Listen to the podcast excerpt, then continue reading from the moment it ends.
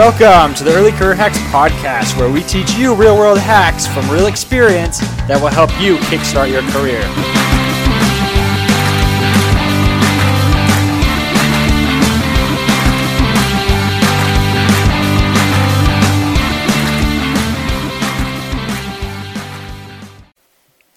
All right, guys, this is Josh Tapp, and I'm here with Jared Hagen, and he is a learning and development consultant here. So, he, what he does is he actually focuses on helping develop businesses by helping their um, employees and creating leadership plans and, and leadership presentations to help them grow their company.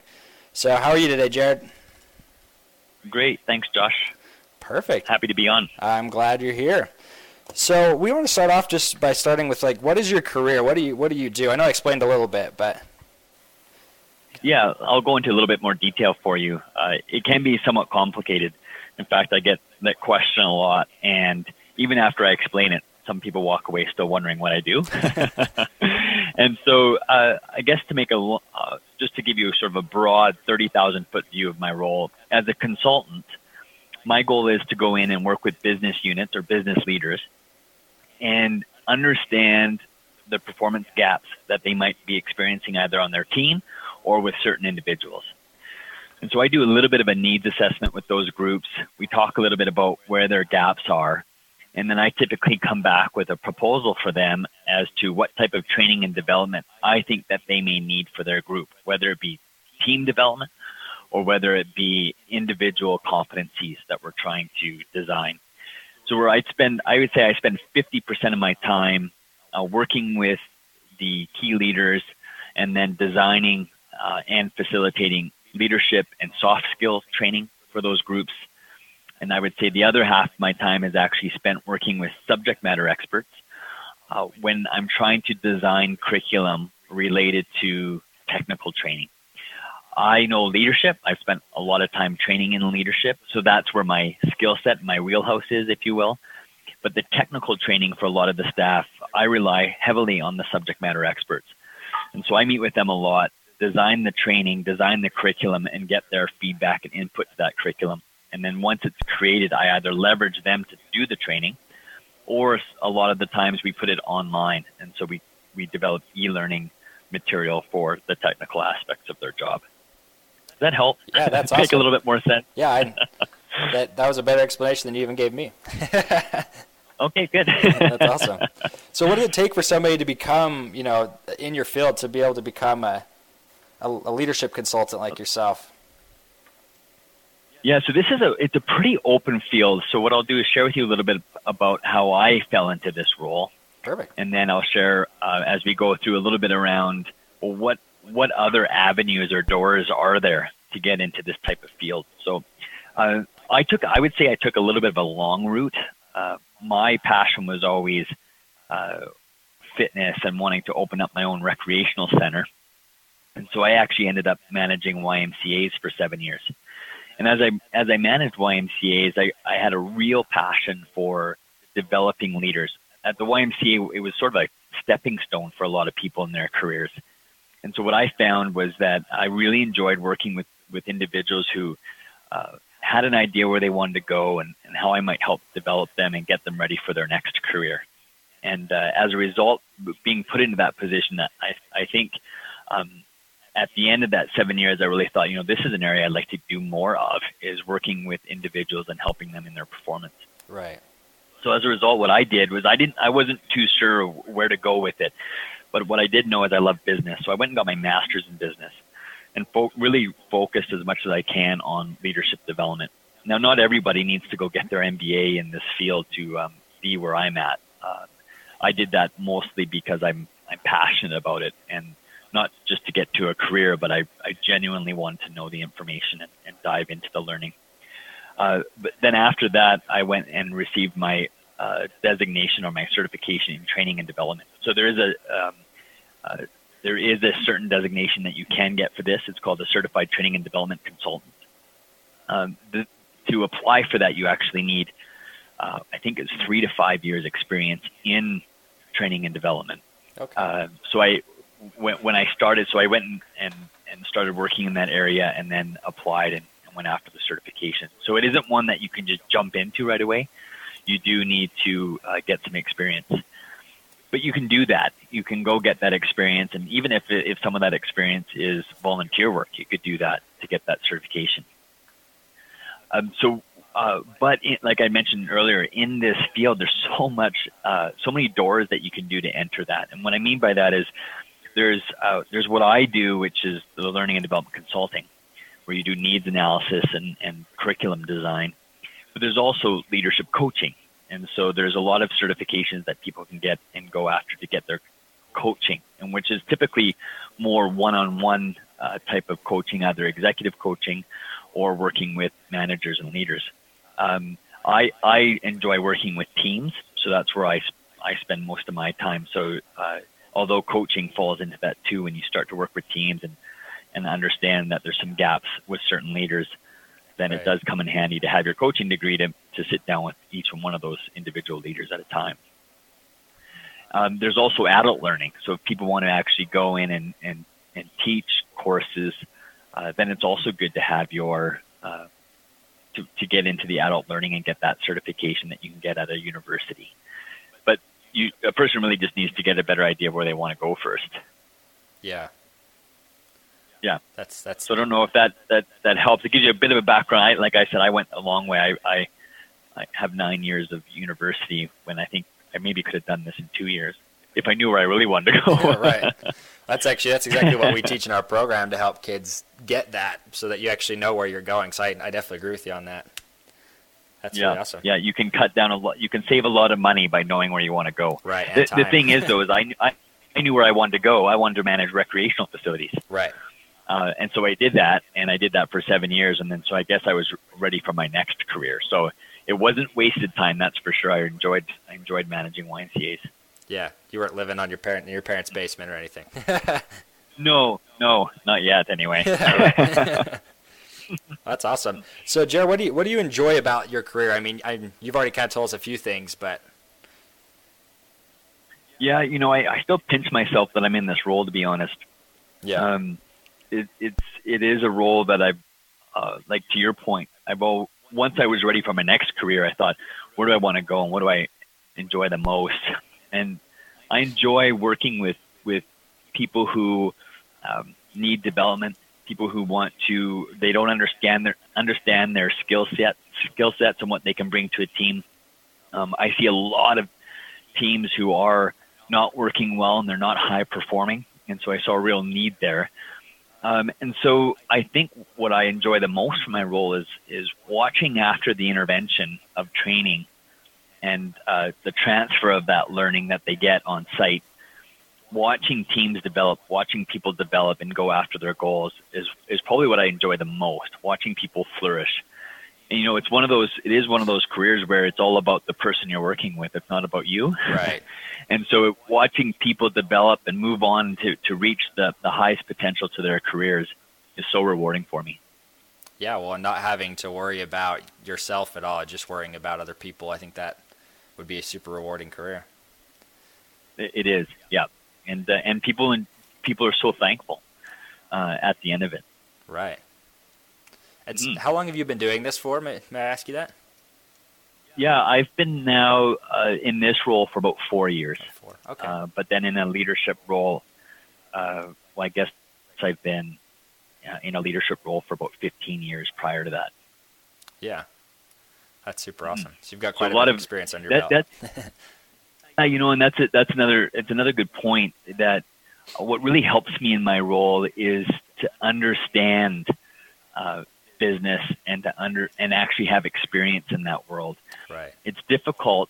Uh, it's difficult to coach and develop teams if you've never worked on a team. Right.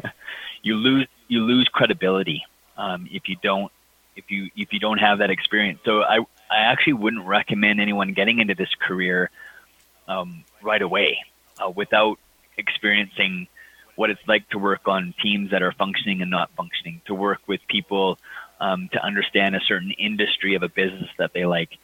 Um, I find that when I do coaching or facilitating of, of leadership course, coach, um, courses, when you get you get asked a lot of questions, and if you don't have any experience to lean on, mm-hmm. um, then what what you come across as more of just a textbook person, but you don't have a lot of street sense, if you will. Right. Mm-hmm. That's really cool. So it would be good. It'd be really good to, to if people want to get into this field, uh, try to understand an industry that you enjoy as well, um, and get some experience in that first, and then start diving into this career. Right.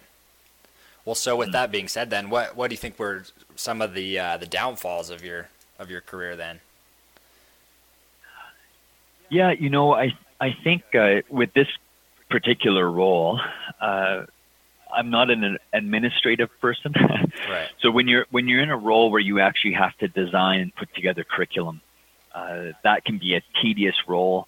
That could be uh, if you don't have a skill set in uh, really being analytical and and you like to spend time on your own, then that's a bit of a struggle. But no job's perfect. Right. Um, and I would never give up the the enjoyment that I get from my career just because I don't like those types of responsibilities. But it is it, when you are getting into more of the curriculum design, mm-hmm. that's a different skill set and that's a different temperament that you that that's required of you in your role. Yeah. Yeah. That's awesome. But who likes administrative tasks? Right. right? Was, that's probably the, the downfall of every job, right?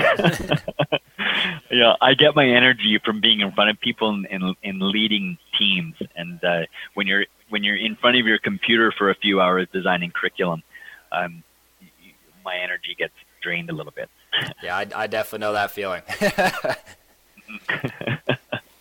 but so, what advice would you give to somebody who might be interested in your career? I know you've given us a little bit, but what are some other advice, pieces of advice you would give?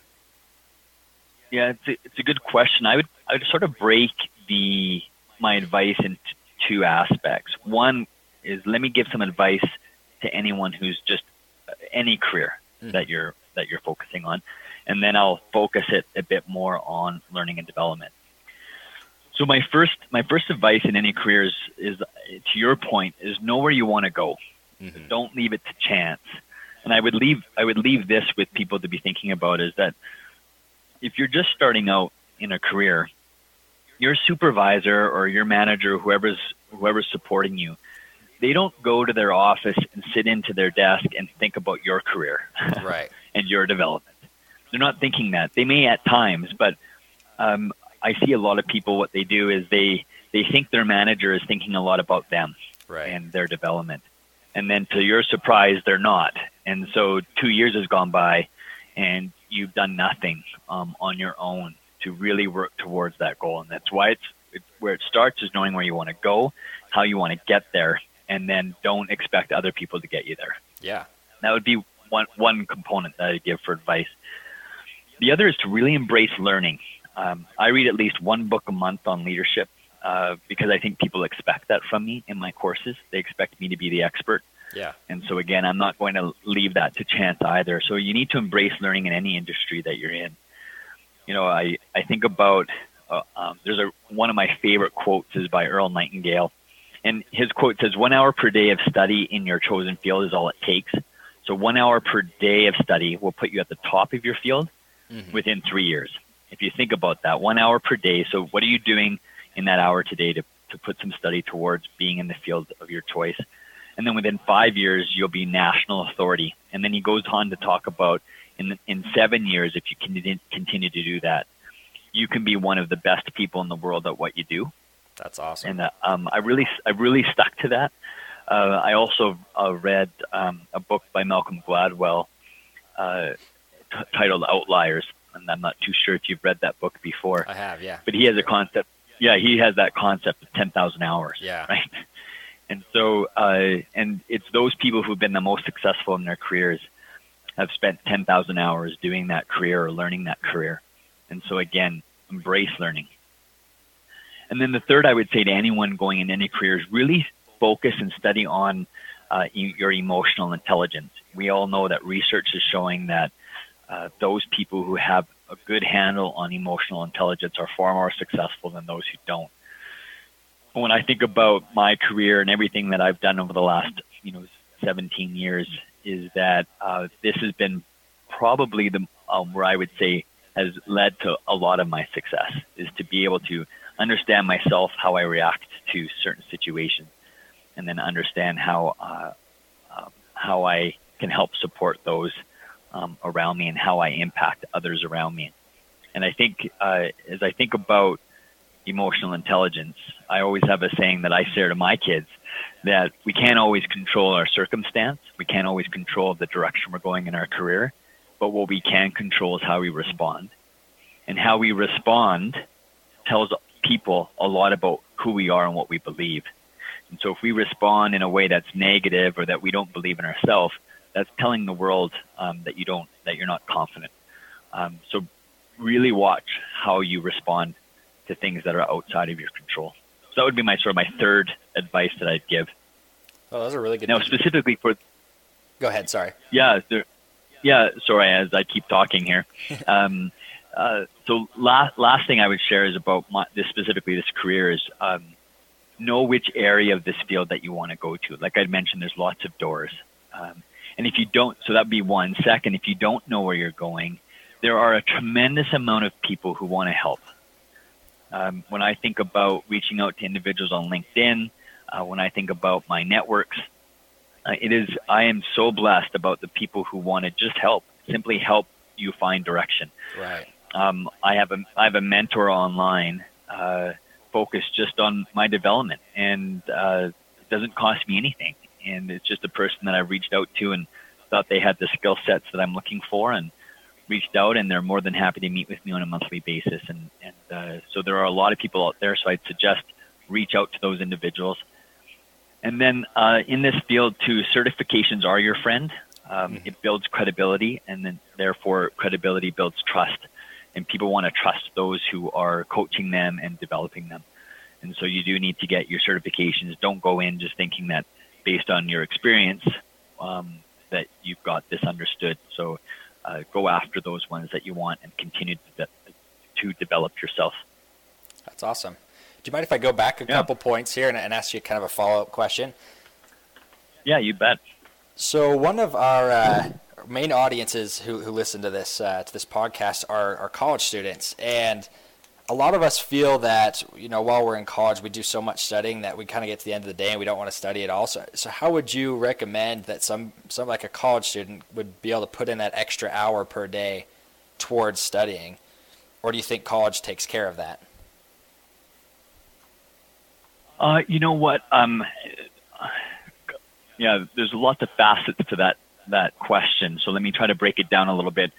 Um, first of all, college, one thing I loved about college is that it was different than high school. And what I mean by that is you get to actually take courses, or at least some of the courses that you're really interested in. Right. And because you're interested in, in it, uh, you do get some energy. And you, and so there, there will be at times where people are taking courses they enjoy. At the end of the day, they still have energy left because they are taking courses that they enjoy if you are a college student at the end of the day and you're feeling zapped um, all of the time, then my question to them would be: Are you, are they in the right field?